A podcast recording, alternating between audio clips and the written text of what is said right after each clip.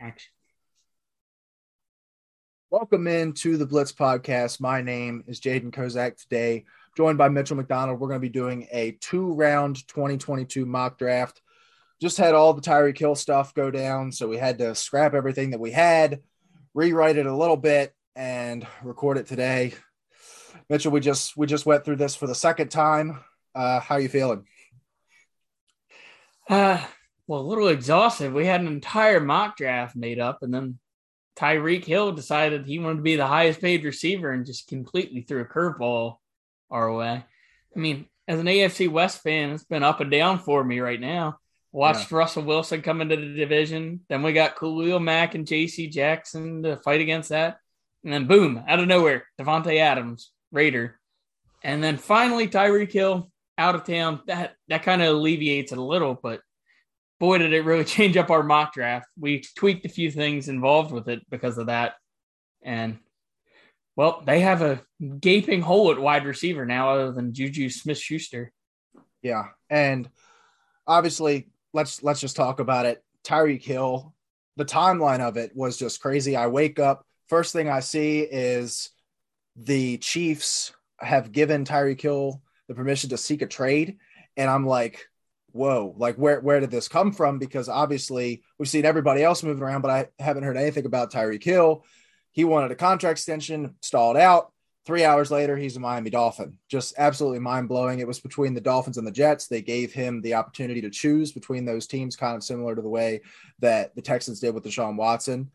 And he chose Miami, and he's going to go down there with Tua. He's going to go down there with Jalen Waddle, creating probably the fastest wide receiver pair in the league right now. Um, what are your thoughts on that deal? It was a lot of picks for Tyreek Hill. And he's a great player and all. And with the extension on top, they're going to have him for a long time to come. It really shows that they're completely sold in onto it. And if he can't make something work, then pretty clearly they're going to be that next team in the market for a quarterback. And we've seen plenty of them move around, and there's still plenty that could move around. So definitely something to keep an eye on here. Yeah, I just can't can't believe that that happened, especially after all the moves that have happened in that division over the last week. The Dolphins, however, grabbing Terron Armstead, one of the three or four best left tackles in the NFL when healthy, and Tyreek Hill in the span of 24 hours. Got to be pretty happy with that. They do take, or it does cost rather, uh, the Dolphins first round pick this year, the Dolphins second round pick this year, I believe a fourth this year, and then a fourth and a sixth next year going to Kansas City for Tyreek Hill. Um, Tyreek Hill becomes the highest paid receiver in the NFL with a four year, $120 million extension, which is kind of crazy. And you're looking at a pretty loaded Dolphins offense now as far as playmakers go. Mike Gesicki there on the franchise tag, Jalen Waddle obviously coming back, Tyreek Hill, Chase Edmonds, Raheem Mostert this team, I was talking to Mitchell about it yesterday, feels very, very similar to what they have built in San Francisco, where you've got multiple running backs, you got receivers that you can use in different ways, a tight end that you could use in a receiver fashion if you need to, a very, very good left tackle, Trent Williams, uh, Terron Armstead, and a quarterback who you feel like you could always be ready to replace at any given moment because he's just good enough but just surround him with playmakers, surround him with a bunch of good players on the defensive side. Dolphins, Dolphins are looking scary, man. I think if Tua can get it all together, you find a way to get Waddle and Tyreek the ball, which should be very easy for Mike McDaniel. I think they could really put together something down in Miami. Moving on from that, though, let's get ready to get into this mock draft. We're going to alternate picks on this one. He's going to take the odds. I'm going to take the evens. Chargers had 17, Steelers had 20. Um, so let's just get right into it. Jacksonville Jaguars on the clock, number one. Who are they taking? As tempting as it was to try to put myself in the Trent Baalke mindset and just pick the randomest pick I could think of, like maybe like George Karlaftis at number one rather than an obvious pick. I'm gonna go with the obvious pick, and I'm gonna go with Aiden Hutchinson. They already tried to revamp the offensive line, and there's a lot of offensive line talent early. And then the next best thing outside of the tackles is Aiden Hutchinson, and he's probably better than those tackles. So they're definitely going to try to revamp this defense, I believe, after losing Miles Jack this offseason and giving Josh Allen a counterpart to get after the quarterback with. Yeah. Totally agree with this pick, especially after the Cam Robinson tag. Aiden Hutchinson currently the betting favorite to go number one overall. Number two, the Lions probably would like to have Aiden Hutchinson here, but they're going to have to settle for arguably the best player in the class in Kyle Hamilton. Trust the big board. That's pretty much all I have to say here. Kyle Hamilton's the number one player on most boards, and he's going to be the number two pick in this draft. And that leaves me with the number three pick at the Texans. Kind of leaves them in a weird position. Team in a complete rebuild. They need anything except apparently quarterback because they're set on Davis Mills for some reason. And I was torn between two guys, Kayvon Thibodeaux and Ikem Ekwonu was my other decision. And I chose Ekwonu. They already have a left tackle in Tunsil, but Ekwonu, he just has that raw talent that you do not see out of a lot of big men like him. He is so explosive. And I think he's a nice cornerstone for a franchise on the beginning of a rebuild. Worst comes to worst, he actually pans out. They can trade him for more draft picks. But this is definitely a massive just positional pick. What's worth the most here for them? And that is Ikem Ekwonu. Yeah. The only thing that I would say to counter that point is Evan Neal still being there at three. And since they seem committed to Laremy Tunsil, you keep Laremy Tunsil at left tackle. Evan Neal's played right tackle at Alabama. You could put Evan Neal at right tackle. So he's going to be the pick here for the New York Jets at number four because they're going to keep Mekhi Becton at left tackle. Evan Neal's going to play right tackle. You're really building something there for Zach Wilson uh, with Becton, Evan Neal. You've got Elijah Vera Tucker at guard. You also had Laken Tomlinson and free agency and Connor Williams. I believe, or no, that was that was Miami. Excuse me. Um, but they were in on this Tyreek Hill sweepstakes. They weren't able to get him. I I don't know why people were so upset that the Jets didn't give up a first for Tyreek Hill because the only first that they have are four and ten, and you saw Miami gave up uh 29, and you're like re- ready to give up 10 or four. I don't know. Like I would I wouldn't be that mad about it. I'd love to have Tyreek Hill on my team, but I'm perfectly fine keeping those two top 10 picks. Yeah, if they were going to give up anything, it'd just be one of the first and maybe like a late round. That was the only thing you could probably justify if you were New York. And that leaves me with the other New York team with the Giants here. And I'm actually going to go with Charles Cross here. He's typically more of a left tackle, and they are pretty set with Andrew Thomas at left tackle, but I think he can make the transition to try to give Daniel Jones that extra pass protection. And eh, with the way Trevor Penning's been rising in most scouts' eyes, it was somewhat of a debate here, but not really, because I just don't see him being top 10 talent worthy. And they still have other positional needs at edge, but look at who's picking next. And we aren't doing trades in this draft. The Panthers are next. If they drafted defense again, they would have Matt Rhule just dead. He'd be at the stake in flames if he draft if he had any part in drafting another defensive guy in the first round here. And perfect transition into number six, Carolina. This is going to be pretty controversial pick here, and it's going to be Kenny Pickett being the first quarterback off the board. And before you call me an idiot, just hear me out, okay? The three tackles are gone. I've every single mock draft I've done has had Charles Cross going at six to Carolina. I thought about Trevor Penning, but I, I just I'm not in love with him as a prospect. I definitely don't love him at number six. Ben McAdoo, the offensive coordinator in Carolina, loves Kenny Pickett. Kenny Pickett buys you more time. If you're Matt Rhule, if you're that entire front office, you're you're running out of time in Carolina. You're saving your jobs, and I think that that's what this pick does. Is it buys you more time? You know, hopefully you can figure something out with Pickett. If not, you're probably gone anyway. But if you take Charles Cross and Sam Darnold continues to be what Sam Darnold is, your job is gone after this upcoming season. Kenny Pickett probably buys you another two years because you've got to develop him and keep moving forward with that. So honestly, this this might be a blessing in disguise here to see those tackles go three, four, and five. And you, if you're Matt Rhule, you buy yourself some more time with Kenny Pickett. Yeah, my Giants pick might have slightly been pushing you into the saucier, more glitz and glamorous pick of a quarterback at six, slightly doing that, also addressing a need at the same time. And well, Giants are back up for me now. And look who just fell right into their lap as an edge rusher, Kayvon Thibodeaux. he fits a need. He's got all the potential in the world. He's an explosive athlete, and they would be missing out big time if they did not take him here with such a positional needed edge on this New York Giants team. Yeah, I think that's a slam dunk for New York to get Charles Cross and Kayvon Thibodeaux at five and seven. Uh, you address the trenches and you get you know some people's top edge and some people's top tackle. Like you, there's an argument to be made. Some people are making that argument that Cross is the top tackle and the Kayvon Thibodeaux is the top edge.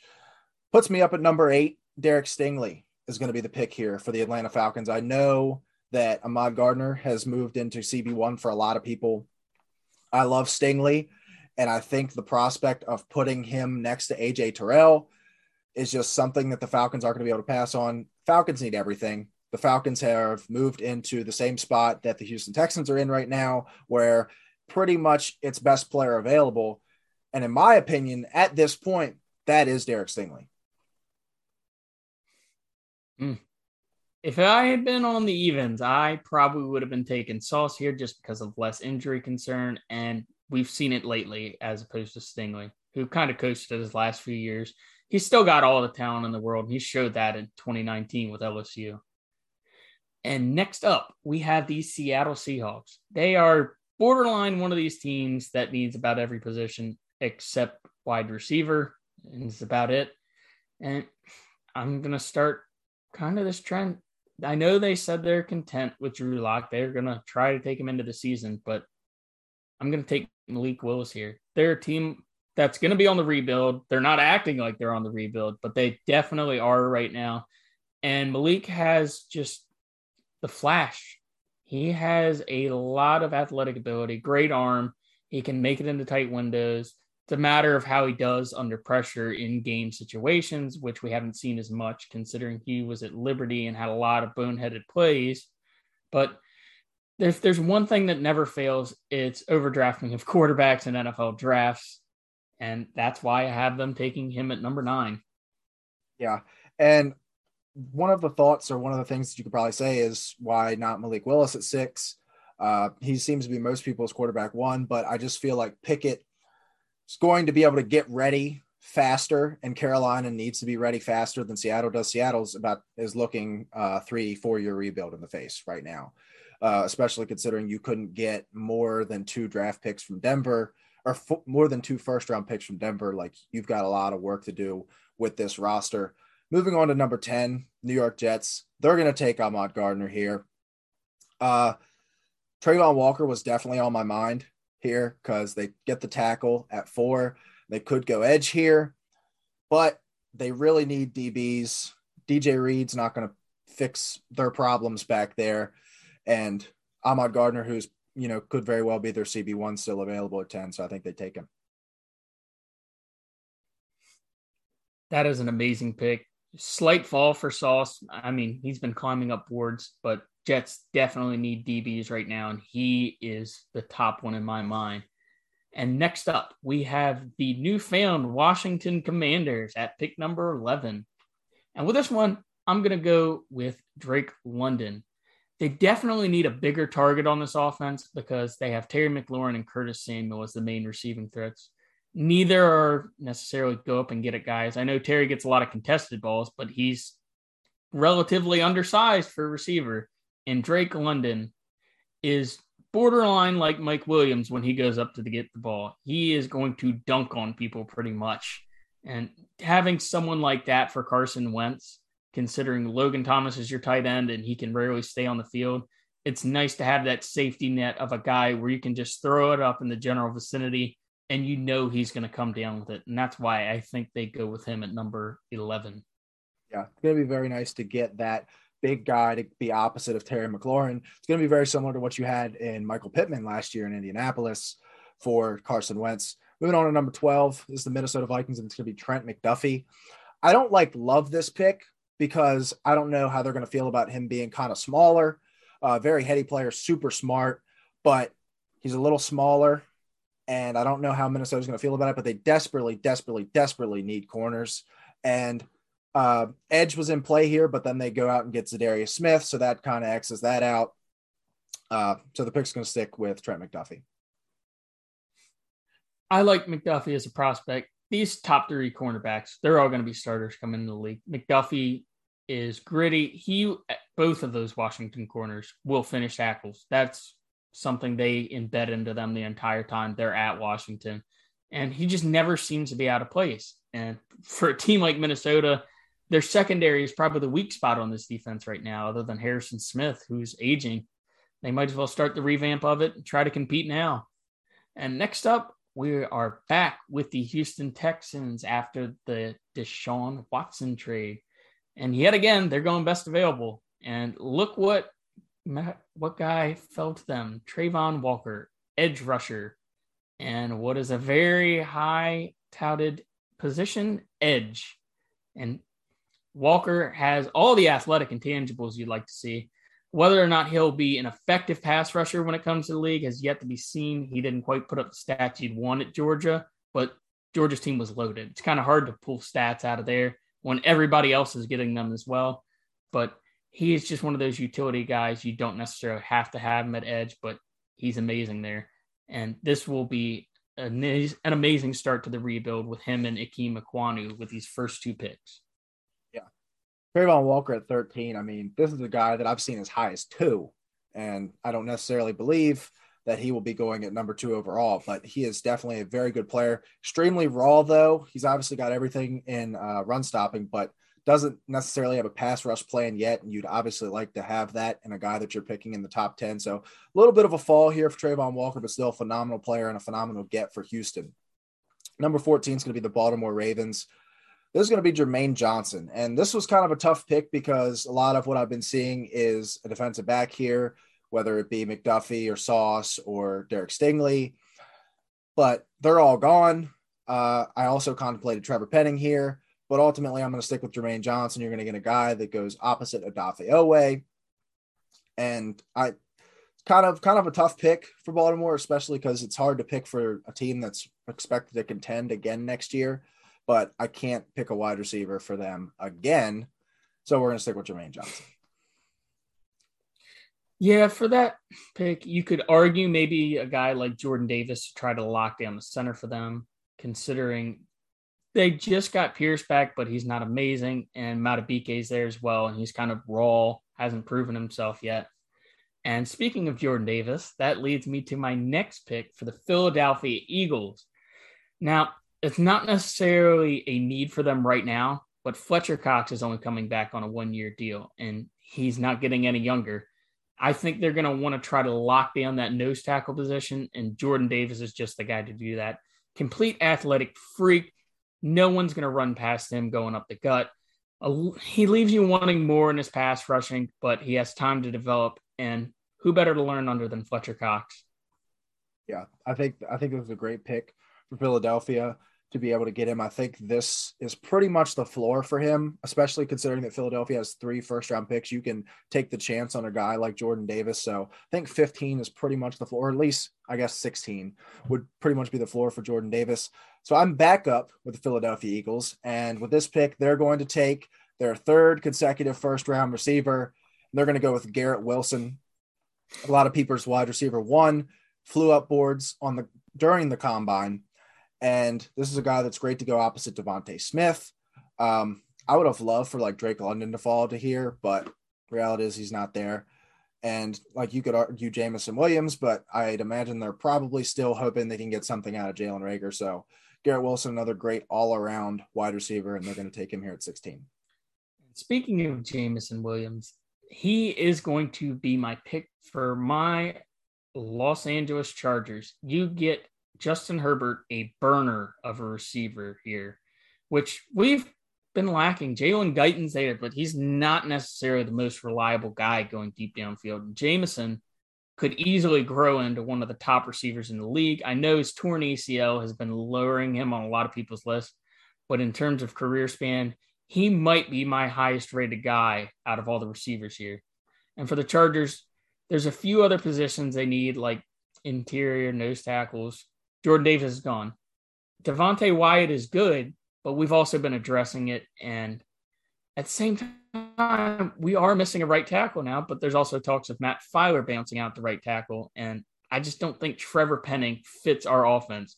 we're going to go pass heavy, and he is much more of a run blocker. He struggles in pass protection in comparison.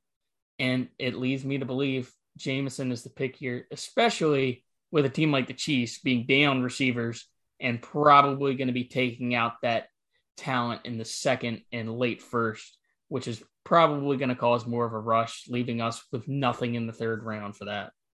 Yeah. And I love this pick. And this is something that I talked to you about. I feel like if you took a Calvin Austin or somebody like that with that third round pick that you guys have, you don't feel as you don't want him to get into the offense as much because he you didn't you didn't put that much of an asset into I would. him. But wow, yeah. but if you put a first round pick into a guy like Jameson Williams, you're going to want to incorporate him a lot. And once you do that, you're going to see great results for Keenan Allen underneath, Mike Williams on the deep ball. I mean, I, I think Jameson Williams opens this offense up even more than it already is, especially with Justin Herbert's arm. I think this is an absolute dream fit, probably one of my favorite fits from the first round.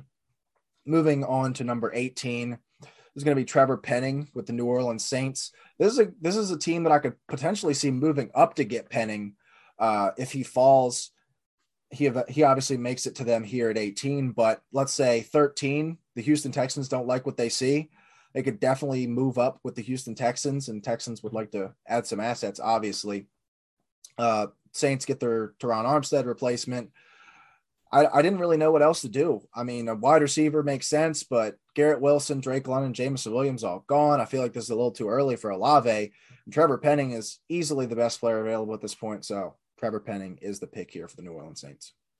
Yeah, I'm gonna have to say they definitely need to start that revamping of the O line. Take Trevor Penning here you could eh, you could probably argue Raimann, but that's a bit of a reach. He's probably a late first, if that. And that leads me into the 19th pick overall. Yet again, the Philadelphia Eagles. And for them, I'm going to go cornerback, and I'm going to go Andrew Booth as the best remaining of this top tier of cornerback. It's a definitely position in need for them. This is not one to overthink, and they take Andrew Booth here. Yeah. The next up, number 20, the Pittsburgh Steelers. This is obviously my team. This is kind of a nightmare right now. Like when the, when I watched this happen, I was like, "Oh my god, this is awful." So, top two quarterbacks are off the board. Uh, I don't want Pickett personally, but I know a lot of people do, and Willis gone. Your top three corners, McDuffie. Your top four corners, McDuffie, Stingley, Gardner, Booth, all gone. Jordan Davis is gone, and your best four tackles are gone, and Penning, Ekwonu, Neal, Cross obviously those three, Ekwonu, Neal, and Cross probably gone regardless. But this is a nightmare for Pittsburgh. I don't. I think this is a very, very big target to trade down if they haven't traded up. Like if this happens, I could very well see them moving down because there's just not any value here for them. But we're not doing trades, so I'm going to take Kaiir Elam out of Florida. We still need corners. We addressed it a little bit. We brought back Ahkello Witherspoon. We're bringing in Levi Wallace from Buffalo, but fact of the matter is that's that's just not a good group as of right now. And like I could see the Bernard Raimann argument, maybe a wide receiver here, but we usually do pretty well drafting wide receivers in the mid to late rounds, and I think that's probably going to be the strategy once again this year. So we have had literally no luck drafting corners, and you know I just I hope this one pans out. That's pretty much all I got to say. Yeah, I kind of left you in a rough spot there. There were not a lot of needs left for you guys available at this moment. And that's why we do this. You got to improvise and adapt and overcome without trading. and for number 21 with the Pats, this would be an amazing landing spot if Jameson Williams were to slide because everybody knows Bill Belichick and Nick Saban have a connection. And those Alabama guys tend to go to Bill Belichick and thrive but instead they do not get him. And I'm going to go with the best linebacker available in Devin Lloyd, as they just recently cut Kyle Van Noy, and they need a centerpiece in that defense, try to move around and keep them at an upper echelon level here. Yeah, I like this pick. I think I've mocked this pick for the Patriots pretty much every mock I've done. Um, might need to fact check that later, but 22, Green Bay Packers. This is the Las Vegas Raiders pick that they got for Davante Adams, and they're going to replace Davante Adams here, or try to anyway, with Arkansas wide receiver Treylon Burks. It's a big, big bodied receiver, obviously not as big as Drake London, but six three, strong hands. It's going to be able to hopefully build a connection with Aaron Rodgers in the two to three years that Rodgers has left. I just like as much as obviously you want to keep Davante Adams, I cannot put my mind around having to move him with Rodgers back on the team under contract for the next three years and the current receiver situation they're in. It just sets them back so far. And granted, a pretty weak NFC now, but hopefully Treylon Burks hits. This will be the first uh, first round wide receiver since Greg Jennings, I believe, for the Green Bay Packers. So trying out new things in Green Bay this year. I think it was Walker in 04. Yikes. I think it's been since 04. wow. Now, Burks, he might not have been the pick I would have taken here because his game is very predicated at the line of scrimmage and motion. And while they do incorporate that now more in Green Bay, I think he needs more of a defined route runner, more like a guy like Chris Olave, who has just about every route in his tree. While Treylon does leave you wanting a little more as a route runner, he is still an amazing talent and he has a lot of upside and power in his game. And at the next pick, we have the Arizona Cardinals. A lot of their needs are in the trenches. They need guard. They need interior defensive line. They need cornerbacks. They probably still would tempt themselves into looking linebacker a little bit just because they haven't had the best of luck at that, considering last year's pick. But uh, for this pick, I'm going to go with Devonte Wyatt instead of one of those guards because their run defense still pretty rough, and they lost Chandler Jones. They're going to need someone to plug up the middle, and Devonte Wyatt is also pretty good pass rusher. Helps a little bit with that loss of Chandler Jones, and it plugs up the holes right up the middle. Yeah.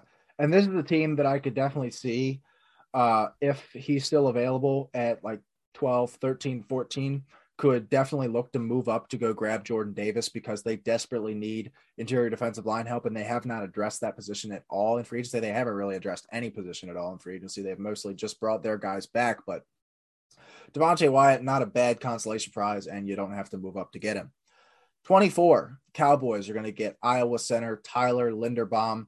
This is a lot of people's, you know, one of their best players in the draft overall, positional value aside.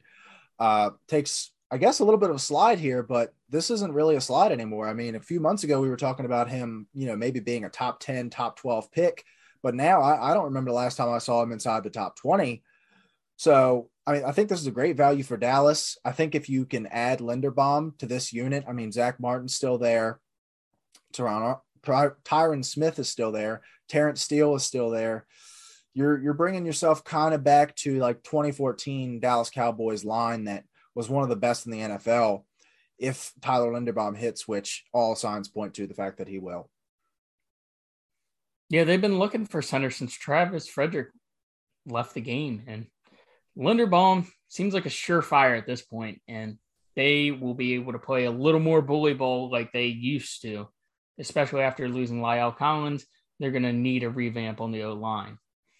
And with my next pick, we're at the Buffalo Bills. Now, they don't necessarily have a ton of needs. Maybe receiver, maybe cornerback, because, well, the receivers at this point, the top tier guys that are left are either undersized or downfield burners who would be a massive reach at this point in the draft. And after just picking up Jameson Crowder, I could not justify the receivers that are within reason at this point in the draft. Maybe a trade back for them is inevitable or a trade up to try to get one of those upper echelon guys that have a little more size to them. But at this point in the draft, I'm going to take Zion Johnson for them. They recently have lost some guards, and Josh Allen should be their priority number one, keeping him safe. And Johnson has a chance to be a massive impact player right off the bat. You can play him at guard, you can play him at center. He has a little bit of flexibility on the line. He is probably one of the most, well, he probably is the most valuable guy on the interior offensive line, not named Tyler Linderbaum. And we're going to have a little run on interior offensive lineman here as the Tennessee Titans go Kenyon Green at number 26. Titans were also kind of hard to pick for. Initially, I actually had this as Desmond Ridder, which I don't know if that was us doing this at 1 a.m. or what it was, but I, I kind of went back on it a little bit. I still think that it's a possibility, though. I mean, how many how many more years does Ryan Tannehill have left? He's going to be 34 at the start of next season, and you've kind of got to maximize this window where you have Derrick Henry still being the best running back in the league. But they're going to stick interior offensive line here with Kenyon Green. Kind of had a crappy pro day. I, I think Texas A&M as a whole, like they had the opposite of what we had in Indianapolis for the combine. They had a slow track, a lot of guys running really slow 40s, but Kenyon Green's still going to stick in the first round here for Tennessee. And that leads us to the Tampa Bay Buccaneers next. They're pretty much running it back again now that Tom Brady's back in town. And with that run of guards and centers, it makes it rough to pick for them here because they're either going to have to reach or pick a position that's not quite as big of a need. But for this one, this one might shock a little bit of people here. I'm going to take cornerback Kyler Gordon. He's another one of those Washington cornerbacks. His teammate Trent McDuffie went earlier in this draft. While they are bringing back most of their corners, I, it's still a position that they could use help in. I know Carlton Davis is back. I know Sean Murphy Bunting's back. They pretty much back brought back the whole unit of corners, but they just leave you wanting more with each of them. And I think Kyler can step in day one and be a starting quarterback in this league, and especially in that NFC South division where there is a huge lack of receivers. Not in Carolina, but there's a lack of quarterback there at the moment. So I think he could show out in his rookie season on Tampa Bay. Yeah, and this this is a very tough pick to make just because now with everybody coming back, they don't really have any needs once again. Like we were talking about it before, like this team's going to lose everybody, and then Tom Brady comes back, and everybody's like, "Oh, okay, well, I'll just I'll just run it back in Tampa Bay because why wouldn't you? You got a chance to win a Super Bowl." So now they don't have any needs again, uh, and obviously that run on guards or interior offensive lineman that we just had kind of screwed them over because that would be the one spot. Also, can we talk about the fact that uh, Bill Belichick just gave Tom Brady a welcome back gift in Shaq Mason for a fifth? Like $10 million cap hit is not that terrible. Like $10 million, that's less than not what today's Bengals, NFL now. Yeah, that's less than what the Bengals just gave Alex Cappa. And Shaq Mason is twice the player than Alex Cappa is. That absolute gift uh, for Tom Brady. I, I don't know what the thought process was there for New England, but – Moving on to 28, the Green Bay Packers. While I was tempted to double up on receiver here, I just I can't see them taking like a lot of it. I just feel like they kind of cross him off the board because he's just not their type of receiver. They like bigger bodied receivers. And right tackle is going to be an open hole for them, and they're going to fill it here with Bernard Raimann. Uh, some people really like this guy, some people really don't. I'm somewhere in the middle, probably leaning more towards not liking him as much, uh, just because I, I feel like he might be capped out as a player. Um, because he is 24, he's going to be 24 coming into the league this season. But you need him now, and he is one of the most NFL ready tackles in this class. And you need NFL ready players right now because you've got only two to three more years left of Aaron Rodgers. I'm a little on the opposite end of the spectrum for Raimann. I think he's only growing. He hadn't been playing the position that long. He's still putting on weight, and he showed out last year as a pass protector. Mean, you look at other tackles in the league, Alejandro Villanueva. He hadn't been in the league that long yet. He's 38, and he managed to be good until he became a human turnstile. But that was partially age for him. And next up, what was originally the Miami Dolphins pick, and the main reason why we're going to have to switch this from our original mock draft is now the Kansas City Chiefs. And I am going to end up taking a bit of a project player here, a guy who is currently injured, more than likely not going to play this season, in David Ojabo. He's one of the more unique talents coming off the edge this year in this category. He's got blazing speed. He showed it at Michigan. He's going to be out for this year, unfortunately. And trading away Tyreek Hill, I don't know if the Chiefs are necessarily thinking buy in right now to win. And when you get a guy like Ojabo, he could be a massive impact coming in next year if they can manage to bring back Frank Clark and Chris Jones and just shore up that defensive line. Because last year, this defense was horrible until they got Melvin Gordon uh, Melvin Ingram. Sorry, wrong Charger. I hate Melvin Gordon. Not going to bring him up anymore. But Melvin Ingram came to town, and they could finally move Chris Jones back to the interior. And suddenly things just started to click for the Chiefs. And I think next year, or maybe even later this year, if he has a miracle Cam Akers recovery from this Achilles injury, he could make a massive impact for this defense right off the bat and I just I don't know I, I can't get behind it right now. Like I I like Ojabo though. I really did. Multiple times I had him going as high as eight to Atlanta when he was healthy because I love the potential that he has. But the problem is Kansas City. Like I know you're saying like with they're moving Tyreek, they aren't necessarily looking to win now. But man, Travis Kelce's not going to be around forever. You're letting Tyrann Mathieu walk now. I mean, you're you're pro- this pro- might be like a year where you go like 10 and 7, 11 and 6, you get bounced in the divisional round and you reload and you come back. But David Ojabo is probably two years away now, especially with this Achilles injury. He's two years away from being an NFL ready edge. And regardless of you know who else is around him, Patrick Mahomes is going to make you a competitive team whenever he's on the field. And David Ojabo is such a project that you're losing that year of rookie development. This is essentially a redshirt year for him, and he's so raw that you're, so far away from having him come in and be the guy that you're hoping he can be. I don't know if it's worth taking a first round pick that I mean, this is the Tyreek Hill pick. Like, are you willing to take a guy that you're not going to see at least for a year, may not see him starting for two years for Tyreek Hill? I, I just I don't know. I think he's probably yes. I, I, think he's going to fall out of the first round maybe, you know, I don't even know if he's a top 50 guy anymore at this point. So, you know, teach their own, I guess. And again, I love Ojabo. I just I can't see it for him right now with that injury. But moving on, number 30, this is going to be Skyy Moore, uh, guy that's been moving up a lot of boards, been getting a lot of buzz. Uh, the Chiefs apparently love him, and I don't know if he's going to make it to 50, where they got that second round pick today from Miami. So I think they're just going to get this one out of the way right now. They obviously need wide receiver now with Tyreek Hill out the door. This is your Tyreek Hill replacement, Skyy Moore. Hopefully, going to be that guy for Patrick Mahomes. Yeah, Skyy Moore, he has blazing speed. He should be able to fill into that role almost immediately. Obviously, you're not going to replace Tyreek Hill with the way he played, but Skyy Moore is going to be a decent replacement for that. And that leads me next to pick number 31 with the Cincinnati Bengals. And for this pick, I'm going to take George Karlaftis and I'm going to pair him up opposite of Trey Hendrickson. This should be a formidable duo for them. And Jaden's making a face right now. It's because he doesn't like white edge rushers. And it's fine, Jaden. I think this is going to be a solid duo with none of the premier offensive linemen left at this point without having to have a pretty sizable reach for the Bengals. I think they just picked best player available. And Karlaftis has fallen to the second the last pick in the first round. So why not shore up the defense? Yeah.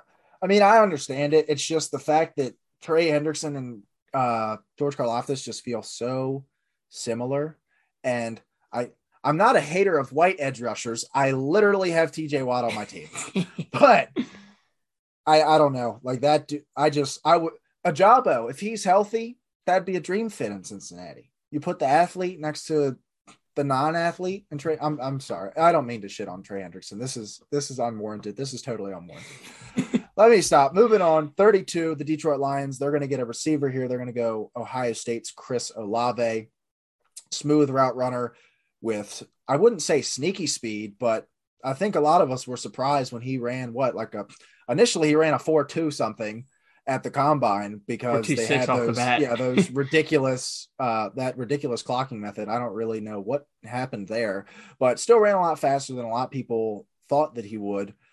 Um, you need somebody to go with Amon-Ra St. Brown. You could draft anything here, and I'd be like, yeah, that's fine, except for you know if you take another safety, I'm gonna question your intelligence. But uh, Chris Olave going to be the pick here at 32 for the Detroit Lions. Yeah, Olave surprisingly came in with the official speed of the 40 behind Garrett Wilson, who is a much bigger receiver than him and yeah. teammate. A little odd there, but he's still one of the faster guys in this draft. Build up some weapons for the future quarterback that is obviously not going to be Jared Goff in a few years. But hey, they might be able to make some noise with Jared Goff in there now that they have Chark, Amon-Ra St. Brown, and Olave with the running back tandem back there. And next up, with the first pick of the second round for the Jacksonville Jaguars, go best available. Nakobe Dean's still here, and they still need line. Well, not still, freshly need linebacker after cutting Myles Jack. And what better way to start it with a guy who slid out of the first round somehow into Kobe Dean? He should be a great centerpiece for this defense to build around. I, I like this pick. Obviously, the best player available. A lot of people have Nakobe Dean in the first round. I'm not as high on Nakobe Dean as a lot of people because, like, I know that that Georgia defense was loaded, and there were a lot of players that are really good that couldn't get on the field. But if you're taking a linebacker in the first round, obviously we have him as basically a first rounder here at 33. I want him on the field on all three downs, especially he, I mean, he's undersized, wasn't on the field all the time. I know that there's a lot of talent on that team, but if you're taking a first round linebacker, he better be like the, easily the best linebacker on his team. Uh, so I'm a little worried about Nakobe Dean, uh, but I think I think he'll do all right. Jacksonville, you put him next to uh, Foyesade Oluokun. They just grabbed from Atlanta. Just keep drafting best player available if you're Jacksonville. Hopefully, fix this around Trevor Lawrence. Um, 34, Detroit Lions, another. Art, I mean, I guess you could call this best available. Boye Mafe. They didn't get Aidan Hutchinson at two, so they're going to take an edge here. You're probably going to see a lot for like the next six or seven picks of like these those teams at the top needing like two or three things, but they're only able to dress one they're going to get the opposite at that position here for these next couple picks for these next couple teams. Yeah, and a lot of these picks are guys that you could have probably argued a little bit could have gone in the first because they just have talent, but it's just a matter of what the teams needed at the end of the first. And next up, it leads me to the New York Jets, the only one of the Jets picks that Jaden does not have today. I'm going to address their needed edge. And I'm going to go with Arnold Ebiketie out of Penn State. He is a amazing edge rusher. Obviously, not one of those top tier guys like we've already discussed, but it's a position in need for them. And I believe he can be an impact player day one for this team. Yeah, I, I like the edge pick there. Obviously, we had them go Evan Neal and then Ahmad Gardner. You could have, you know, Travon Walker was there. Kayvon Thibodeaux was there at four. They get neither of those guys, so they're going to get a guy to go opposite Carl Lawson here at 35, which takes me to the Giants. I believe this is the only one of the Giants picks that you don't have. And this is going to be Daxton Hill, uh, safety slash slot corner out of Michigan. Um, you can move him anywhere. And I, I like that about him. I've been trying to squeeze him into the first round, but just couldn't find a good fit that I liked this time around. So he's going to fall to 36 here to the Giants, but love this pick for New York. Yeah, I'm a big fan of Daxton as well. You can play him in the slot, you can play him at safety. He's pretty much a utility in the secondary for them. And while it's not necessarily a massive need for them, they still need safety. And Bradberry still on the cut verge for them, from what I know. I mean, there's been talks about it for months. Apparently, as of uh, about 20, 30 minutes ago, Kansas City looks like they're interested in James Bradberry and Stephon Gilmore to patch up their holes at corner just a little rumor report. Mid episode drop there. Yeah. Yeah. Next up, we are back to the neediest team in the NFL for positions outside of quarterback, apparently, in the Houston Texans. And for this one, I'm going to take George Pickens out of Georgia. He is a six-four monster. And right now, they only have undersized receivers. Nico Collins and Brandin Cooks aren't necessarily guys that you can tell to go up and get it. Pickens is pretty solid. He can move on the line of scrimmage. He runs pretty good routes. He's just all around talented, and they need anything they can get on the offensive end because, well, look at what we've done so far. We drafted a left tackle and an edge rusher. They don't exactly have firepower on offense yet. Yeah, I mean, they desperately, desperately need playmakers. Um, honestly, I wouldn't hate a running back for them here at 37. I mean, you're going to need something to keep the offense afloat. And like, I remember one thing that I had been saying was, why don't they go out and get Rashad Penny? Like, that could be a guy who could be very good for you in the future. uh, once you've kind of built this thing a little bit better, but he goes back to Seattle. So a running back here wouldn't be crazy, but I love George Pickens as a player. I love this pick where you kind of get him time to get back up to speed because they're going to suck for a long time. Moving on to 38, the New York Jets. They're going to take a safety here as well. They're going to get Lewis Cine out of Georgia.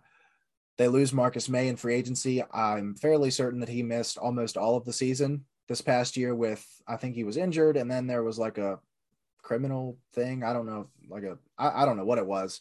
Yeah. But um he goes to New Orleans, so you have a hole to fill there. Lewis Cine going to New York at 38. And number 39, we have the Chicago Bears. First pick in the draft for them. They have a fair amount of needs. You need anything on the offensive line. You need receiver. You need cornerback. You need edge now that Khalil Mack's gone. And I'm going to try to protect Justin Fields with this first pick. Initially, in our first mock draft, we had Tyler Smith out of Tulsa falling. He's a guy who can play inside or outside on the offensive line. More than likely, going to end up being a tackle on this team who is lacking talent on the offensive line, to say the least. He has a lot of upside. He's been climbing up boards a lot. I mean, even Mel Kiper ended up taking him at like for the Cowboys pick, I believe, at 24 in the first round. I don't know if he's that high up boards yet, but he's definitely one of the more interesting prospects coming in. Yeah. And you want to talk about a team that's going to be struggling to improve this offseason. I mean, the Chicago Bears have lost Khalil Mack to a trade. They lost Allen Robinson to the Rams. They lose James Daniels to Pittsburgh this it's just getting really buried in Chicago. And I mean, you obviously want to rebuild this thing around Justin Fields, but you don't have a first round pick this year because you use that pick to go up and get Justin Fields. It's rough right now in Chicago. I, I don't think after once the draft is said and done, I mean, I don't think there's going to be a team that has gotten worse, lost more, like lost more talent, and added less talent than the Chicago Bears, just because they don't have the assets to do so right now. And I mean, another guy, Eddie Goldman, probably out the door. Akiem Hicks, probably out the door. Like you're losing a lot and you're not going to be able to gain any of it back because you don't have a first round pick. So hopefully Tyler Smith can hit here at 39 for the Chicago Bears. Seattle Seahawks, number 40. I believe this is a Denver. No, this is their pick. Either way, I mean, they're back to back picks here, so it doesn't really matter. But number it's 40, Denver's and then it's their actual pick. Yeah. Okay. Uh, number 40, this is going to be Tariq Woolen cornerback out of UTSA. And you may not know who this is, but I think he's going to fit really well if Pete Carroll stays and they keep the same defensive scheme. This guy played a lot of cover three, a lot of press cover three in college. And I just, weird players get drafted early all the time. This is why mock drafts are almost never right. So Tariq Woolen, screw it. UTSA, University of Texas San Antonio. I had to look that up myself. Uh, for any UTSA uh, supporters. Stand up. Hey, they have a running back in this draft as well. They're they apparently had an amazing class this senior year, or yeah. two amazing guys in their senior class this year, I guess.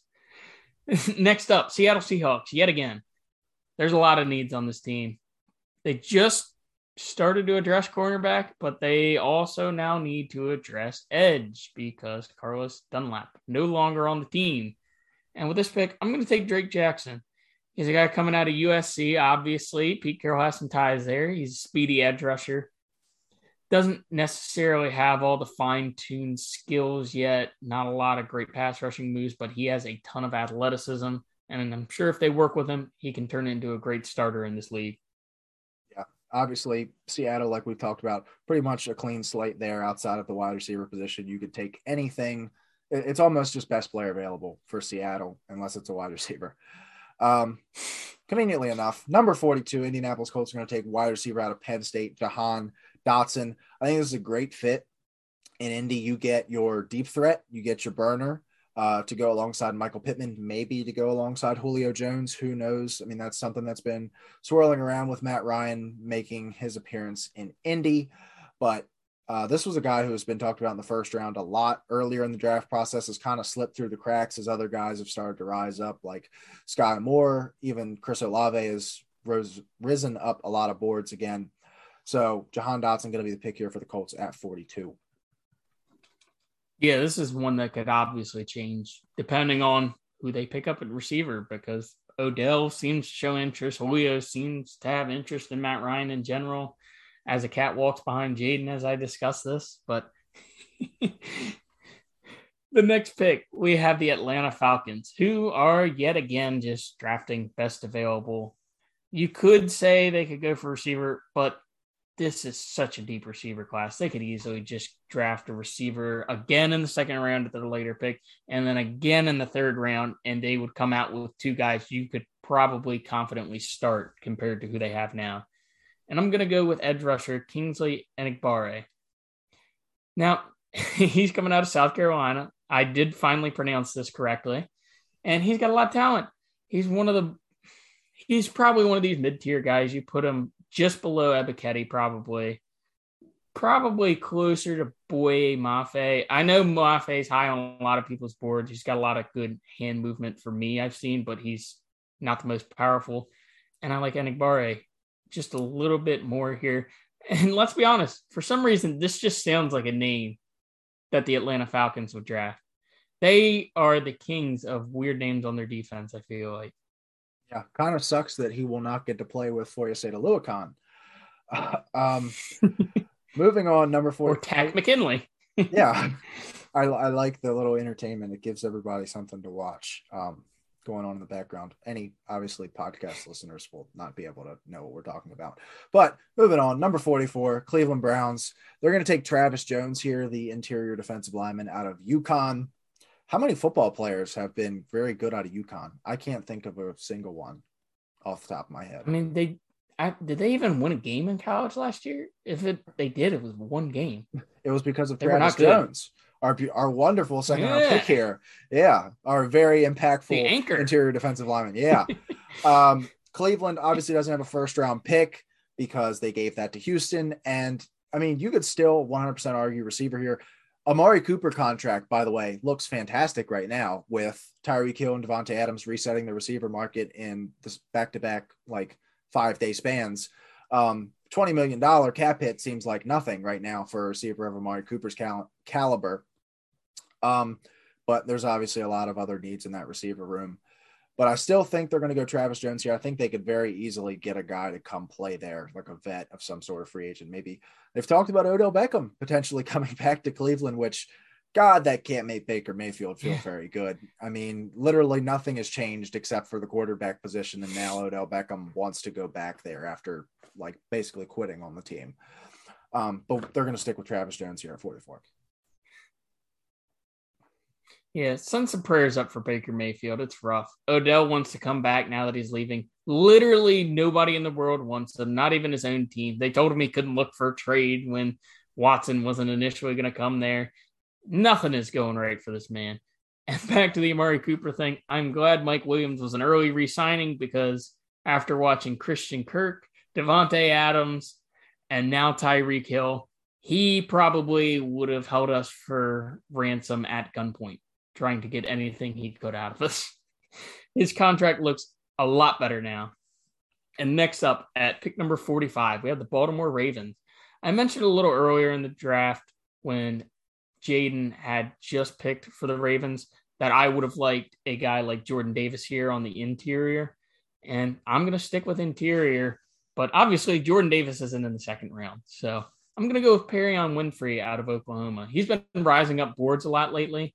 And this defense needs some impact players on that front line because they're kind of stripped bare at the moment. Jermaine Johnson mixed with Odafe Oweh, Michael Pierce, Madubuike, and Winfrey should be a formidable front. And they already have the secondary to play with. So might as well make that defense stout. Yeah. And it doesn't seem like any of those vets, obviously, uh, Michael Pierce technically is coming back to Baltimore, and he's going to replace Brandon Williams on the inside. Calais Campbell, Derek Wolfe haven't heard anything about where those guys could potentially be going or any teams interested. So maybe they do end up back in Baltimore, but as of right now, they're not. So Perrion Winfrey is the pick here at 45.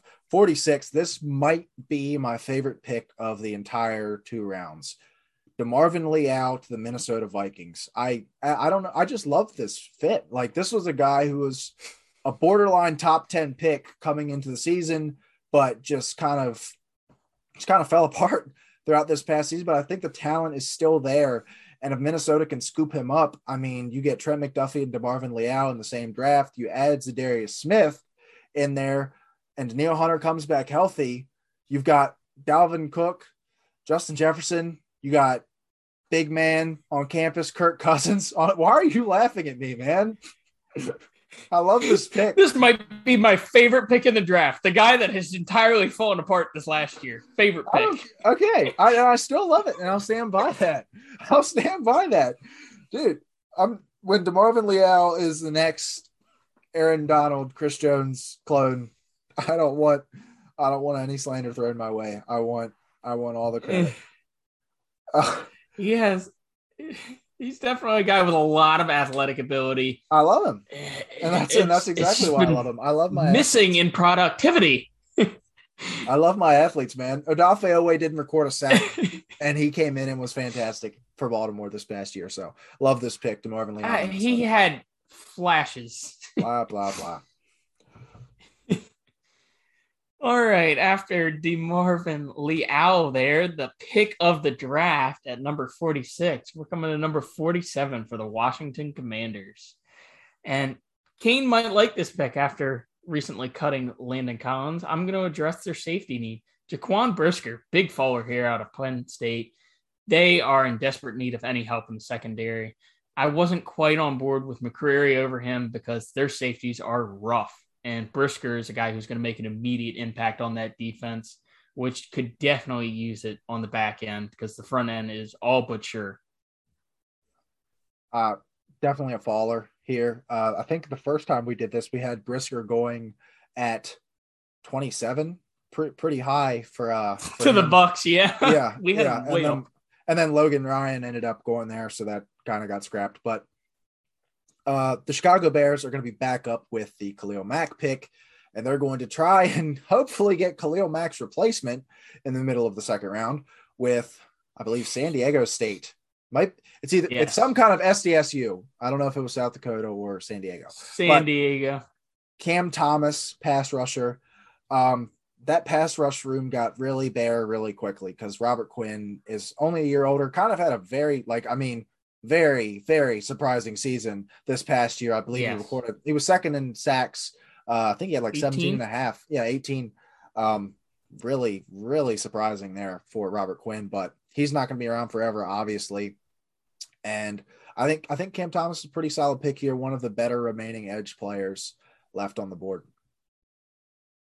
I mean, he's the man of destiny. Khalil Mack went to the team that was initially from San Diego, draft the guy from San Diego and Cam Thomas here. He's got a lot of speed off the edge. He could be more refined, but when you have Robert Quinn there, it takes attention off of you. And for this next pick, we are at number 49, New Orleans Saints. Now, some people are going to call for receiver here. I'm going to call for the future because apparently they're going to give up on Taysom Hill, and that was solely Sean Payton's project. And now he's got a bunch of guaranteed money that they are not going to be able to dump off anymore and just imaginary money make it up, disperse it however you need, like they have been. And I'm going to go with Sam Howell here. He is just, I like him more than Kenny Pickett personally as prospect. He has a good arm, he's willing to run, and he lowers his shoulder when he runs. He is an aggressive player, great deep ball. I like everything about him. Last year, he had a massive fall off in his draft stock. But look what happened. He lost Javonte Williams and Michael Carter. He also lost two receivers, I believe, on the offensive end. He was pretty much playing by himself out there. Him and Ty Chandler, who's a very late round pick halfback at this point, that was the offense. And he had to come up with whatever he could. I think at one point in the season, this team was still somehow ranked. And Sam Howell, I don't think is getting the the attention he deserves. Yeah, I agree. I I like Sam Howell a lot too as a player. I mean, this was a guy who next to Spencer Rattler, who not ne- not necessarily a good thing to be next to Spencer Rattler right now, as he went from being potentially the number one overall pick to now having to go back to school because he was going to be like a fourth round pick. They, they were supposed to be like the top two quarterbacks off the board in this class this time last year. Everything gets stripped away from him, like you talked about. But he, he played pretty well this past year. I mean, especially considering what was going on around him. I believe he, I, if I remember correctly, he scored like 50 something on a ranked team. I uh, can't remember the team off the top of my head, but I mean, there were there were definitely flashes there for Sam Howell this past season. So I love this pick. Um, moving on, number 50. This is going to be Georgia linebacker Quay Walker. Uh, Kansas City now has four picks inside the top 62. Um, so they got to start picking guys. I mean, you have Ojabo, you address edge, you have Skyy Moore, you address wide receiver. Now I think the next need would be linebacker. I mean, you could definitely argue corner here, but I just I don't know if there's anybody that really fits their system that well. And we just talked about, you know, maybe they might be looking for James Bradberry or Stephon Gilmore, a more proven veteran presence there at corner. So Quay Walker going to be the pick here for the Kansas City Chiefs. Yeah, they have a lot of needs they still have on the defensive end, and he's one of the guys that can help shore it up. One of those Georgia linebackers. Pretty much, you draft a guy from Georgia, you're going to be set because they did just win the national title. And next up, we have the Philadelphia Eagles at 51. And with this pick, I'm going to take Jalen Pitre out of Baylor. He's a safety. They are strapped at safety. And he's not just any safety, he's pretty much a utility guy. You can put him just about anywhere. He can be a hard hitter. He can make up for their lack of talent at linebacker. And I know they had three picks in the first round, and people are going to call for linebacker, but linebackers kind of getting phased out of the game. And we have a lot of them slide in our mock draft you can play safeties in the box if needed to. And Pitre is just one of those guys that has that ability. Yeah. And that's weirdly enough, that's one of the criticisms that a lot of people get when they take a linebacker with the Eagles is like, oh, Howie's never going to do that. Like he never drafts linebackers in the first round. Like, why did you even bother? Um, so we just I I didn't want to have that happen. So we just didn't take one. Um, but I think I think Pitre is very good here. You can use him anywhere, kind of in the same kind of in a different way that you could use Jalen Mills everywhere. Like you kind of moved him from safety to corner. Now you can move Jalen Pitre from safety to linebacker if you need to. 52, the Pittsburgh Steelers, very tempted by Roger McCreary here. But actually, in the first mock we did before we had to redo it, I took Roger McCreary at 52, but that was when I didn't take a corner at 20. And I wanted to double up. I also thought about uh, Desmond Ridder. I thought about Matt Corral here. But ultimately, we're going to take one of those mid round receivers that I've talked about, and John Metchie is going to be the pick here from Alabama. Tore his ACL in the SEC championship game, I think. I know. No, uh, Nashville. Oh no, wait, no, no that was that was Jameson. Yeah, yeah. Metchie tore it in the. Got him mixed up for a second. Yeah, I they mean, both tore ACLs though. Very easy. Killed the draft stock. Yeah, but uh, this was a guy who was first round talent before that happened, and while we don't want to have to wait for him, I think this is the best receiver left on the board. Um, and if we can get this guy, I think he opens up the offense. Christian Watson was definitely in play here, but he just feels very redundant with Chase Claypool and talked about it. We need receiver bad. We've lost Juju, James Washington, and Ray Ray McCloud in the span of 24 hours. So John Metchie going to pick be the pick here at 52 for the Pittsburgh Steelers. Yeah, I like the pick of Metchie here. He's a speedier, somewhat a utility guy. You just try to get him to make his own space. And with this, whatever the new look Steelers offense is going to be, I'd imagine he'd be a big part of it. One of the guys I'd like here, who's similar to Metchie, probably a little more explosive, like playmaking. Now that Ray Ray McCloud's gone, you get a return man like Calvin Austin, but he is unfortunately going to go undrafted in this as my favorite player to not get drafted. We might have to do a list at the end of guys that we love that didn't quite go. Because he's fine. He would be at the but... top of the list for me. Number 53, we're going to go to the Packers and we're going to draft Nick Bonitto out of Oklahoma. Right? Oklahoma? Yeah, yeah. All right. I was pretty sure I couldn't remember without writing it down, and I didn't write this one down they need help at edge. They, well, not necessarily. They just like to stack up their edge rushers. And I think trying to make up for the absence of Za'Darius Smith now, even though they still have Preston Smith there, they like to run three DNs, and having that extra guy is always helpful for them. Yeah, first of all, I just I've never understood like those are all three stand up edge guys. I don't I don't I've never understood that. Like it's cool to have a rotation, but to have three guys that are that good, um, just never made sense to me. I don't know. Somebody can maybe explain it to me. Moving Fresh on. legs. Yeah. Moving on, number 54, the New England Patriots. This is the Roger McCreary pick. I love this fit. Um, they didn't get to go corner in the first round because Devin Lloyd was there. They obviously need linebacker still, but JC Jackson out the door. Stephon Gilmore's been out the door now. Now corner goes from being a strength when you had Gilly, JC, and Jonathan Jones all in that cornerback room to now you just have Jonathan Jones. You need a corner to come in and fill that void, and that is going to be Roger McCreary from Auburn. Yeah, that's an easy pick for them because McCreary is probably one of the upper tier cornerbacks still, too, if you think and about it. Very he, easily the best player left on the board, in my opinion. Oh, yeah, by far.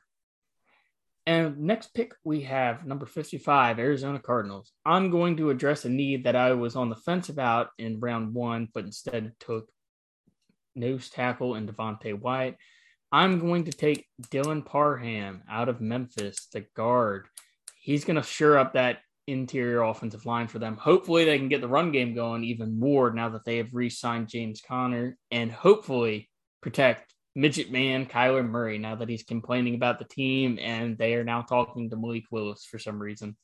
Yeah, I I saw that and was like genuinely confused because like there's a difference between going to Liberty Pro Day and like saying that you're there for someone else when obviously you're not because there's no one else there to go for. And actually like having a known interview and like sitting down with the guy like that's kind of eyebrow raising. It might be something to watch for. It didn't really get a whole lot of public attention but i did see uh, it was like a picture or something of uh, I don't know if it was Keim or Kingsbury, or whoever it was talking to him. But anyway, moving on, number 56, Dallas Cowboys this is going to be Christian Watson. I really, I really like this one because obviously you lose Amari Cooper. Um, because you didn't want to give him that money, which I understand because you've got to you got to pay a lot of other guys here, but you get a big six four, great, great, great athlete in Christian Watson. Um, kind of taking a fall because he's been rising up a lot of boards. So like you could maybe consider this a fall for him. But I love this fit here in Dallas, giving kind of reloading those weapons for Dak Prescott. Oh yeah, a guy like Watson is huge in this situation. Six four and still has blazing speed. It should be able to combat that Amari Cooper loss by a big time, especially since you still have Gallup and CD and Schultz there the offense would definitely be on a rebound if you go from Linderbaum to Watson. And next pick, we have the Buffalo Bills again. For this pick, I'm going to take Logan Hall out of Houston. He can play both edge and nose tackle. He kind of flip flops between the two, whichever more you need. And honestly, the defensive line still needs help, even though they picked up Von Miller for a ridiculously large contract it's nice to have a guy that you know you can play anywhere on that defensive line and make an impact. And it's also a bit of a best available pick for a need that they have at this moment in time. Yeah. And I mean, I don't think I'll ever see a day in which the Buffalo Bills do not take a defensive lineman in the first three rounds. I just, that is an absolute staple of that organization, of that front office. That's, and I think that's going to transfer over to Joe Schoen in New York they're obviously looking to address the trenches that we've talked about at great length. But Buffalo Bills, I think that's a very good pick there. You can move him along that line.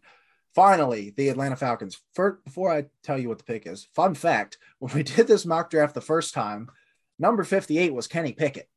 So Kenny Pickett is taking the biggest leap that I think I've ever seen in a two-day span from 58 to six. And most people will say that where he should be drafted is probably right in the middle of that, like bottom of the first round, top of the second. Kind of made him fall a little bit. Um, and then we are polar a, opposites. Yeah, kind of takes a huge leap up to six um, to the Carolina Panthers. But this is going to be Khalil Shakir out of Boise State. It is very obvious that the Atlanta Falcons need wide receivers they lose Calvin Ridley. And you would think, well, they don't have Calvin Ridley on the roster. They probably have an extra second or maybe even an extra first round pick. But no, he got suspended for gambling. And then Russell Gage gets a freaking call from Tom Brady saying, hey, man, why don't you come down and play in Tampa Bay? Um, Randomest I, player to like, to. Okay. Uh, what are you what are you going to do at that point? You're obviously going to go down and play in Tampa Bay. So now the Falcons are staring at Olamide Zaccheaus like, okay, well, you're you're the guy now. So I mean, maybe maybe we should have addressed this earlier, but it just didn't feel right to take guys when they were there. Like obviously, if Jahan Dotson makes it to 43, probably would have been the pick, but he gets picked right before them. They had their pick of wide receivers at eight, but I just think Derek Stingley's way too dominant. So they're going to go with Khalil Shakir here at 58. Yeah, they finally address it. Obviously, there's going to be good receivers later in the draft still that are coming up in the third round. And there's more time to address it. And there's always a sleeper receiver in there somewhere. Next up, we have the Green Bay Packers.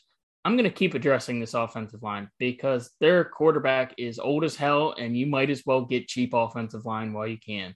And I'm going to take Jamaree Salyer out of Georgia. He's a guy who can play guard or tackle, but luckily, tackle is pretty much locked down when you have Raymond and Bakhtiari out there. So you can just put him in the trenches and plug him away, try to establish the run since you have pretty much just Treylon Burks out there now. Might as well win in the trenches and I, I love uh, I love Salyer as a player. If we didn't go out and get four interior offensive linemen, I probably would have went and got him at 52. I just don't trust him to play tackle full time. Um, but I love him as a player. I love this fit for Green Bay because they're about to get really expensive at offensive line because I don't know when Bakhtiari's contract is up, but you got to imagine he's going to want to be paid like the top tackle that he is. And Elgton Jenkins is one of the best. got an extension last year. Oh, okay. Well, Elgton Jenkins is I know he's getting ready to come up here in the next two years. Um, and he's going to want big money because he is one of the best young interior offensive linemen in the NFL. Speaking of interior offensive linemen, number 60, Tampa Bay Buccaneers. They're going to get Sean Rhyan of, I believe, UCLA here, interior offensive lineman, probably going to slide right into that left guard spot that was left by Ali Marpet we talked about it when they were picking in the first round. They kind of got screwed by the only three first round interior offensive linemen that were available going one, two, three right in front of them. So they're going to be able to address that here at 60. I was tempted by quarterback. Again, they went Kyle Trask in last year's second round. I kind of thought about it here, but you're you're trying to run it back. You're going to put the best team around Tom Brady as possible. Next up, at 61, we have the 49ers. We're going to continue this trenches run of the offensive line. I'm going to take Darian Kinnard out of Kentucky. They just lost Laken Tomlinson, and Kinnard, he is an amazing run blocker. And this offense is predicated on the run and their success in the run game. So they're going to have to fill that void that he leaves them with. I know they have a lot of voids, probably more in the secondary on the defensive end. Maybe use another receiver along with Aiyuk and Deebo but their game is entirely predicated in the trenches, and they're going to have to win there in order to make maybe another NFC championship run like they did this past year. And who knows is it who will be at quarterback? If it's Jimmy G, they're obviously going to be running the football. But if Trey Lance comes in, no idea yet, but you definitely want to protect the young guy that you gave up three first round picks for. Yeah. And not to say that all of these picks won't happen, but this is one of the picks that I feel the strongest about happening. And that's very weird to say at 61, but I think the Niners are going to fall in love with him as of how good of a run blocker he is and to be likely be available around 61. I think this is something that happens again, not to discredit everything else that we've done with the other 60 picks. Hopefully they all happen and we look like geniuses, but I like this one. Gonna end the offensive line run though. And not to be confused with Darian Kinnard, I'm going to take Derion Kendrick for the Kansas City Chiefs, cornerback out of Georgia. They get their fourth need here uh, addressed with a corner from Georgia, guy that's going to come in, might even start day one as a late second round pick just because of the need that's going to be there, depending on what they do in the rest of free agency. Um, fills a need, pretty cut and dry, best corner available, Derion Kendrick. Yeah, obviously this one could be up for change looking at now the news we dropped midway through this of Gilmore and Bradberry getting their attention, but he's still a great player. He could still fill in for them, even if they have that, because they did lose Ward and their secondary wasn't exactly strong last year either. So might as well keep stacking it up while you have four picks in the first two rounds. Next up, number 63, the Cincinnati Bengals. Oddly enough, at 31 and 63, I picked people at the same position, just a different person both times because Ojabo was no longer there after this second time where we did it. I moved him up to the Chiefs. And this next one, Christian Harris fell right into their laps. He is a massive faller and an amazing linebacker to pair with Logan Wilson. Wilson is a solid linebacker. Harris has a chance to be probably above average, maybe Pro Bowl, just seeing as though he had the talent to even go to Alabama. You have to be good to go there. So might as well. And yeah. linebacker's not necessarily a strength of theirs. Wilson's okay at best. Might as well keep stacking up on the defense. Again, offensive line always on the table for this team, but there's not a lot of great guys at this point because we just went on a massive run. Yeah. And like you said, uh, offensive line kind of got addressed for them in free agency. Like that was the big need. Like Linderbaum was mocked to them a lot. Um, the two guards, uh, Kenyon Green and Zion Johnson, also mocked them a lot, but they're able to address that in free agency. So now you're kind of looking around and you're just like, well, is this, do we kind of have like luxury pick potential here? Um, and they're going to take that with Christian Harris as a guy that was mocked in the first round this time last year. So hopefully they can bring that back out of him and get a first round caliber player at the bottom half of the second round. Finally, wrap this up. Denver Broncos, with their first pick in the draft after the Russell Wilson trade, are going to get Chad Muma out of Wyoming. I like I like this pick simply because his name is Chad Muma. Such a great name. Um, this was a guy that like a lot of people thought were going to stay was going to stay an extra year. Could have, you know, maybe been a top 10, top 20 pick, but played did really well at the combine. Um, and the Broncos kind of have a need to fill at linebacker with AJ Johnson and I believe uh, Josey Jewell came back, but you could still look to upgrade there at linebacker for the Denver Broncos. And that's it. That's all we got. That's all two. That's all two rounds there. We got. Um, I'm really surprised that like, yeah, I'm really surprised that like Stefon Diggs or you know Jalen Ramsey one of those top guys did not request a trade and get traded throughout the course of this podcast with the way that the last week or so has been going. I was like fully prepared to have to stop this thing and we rewrite the entire thing because some team gave up like four picks in this, like the Jets sent like four picks for somebody and we'd have to redo this entire thing. But luckily, that did not happen.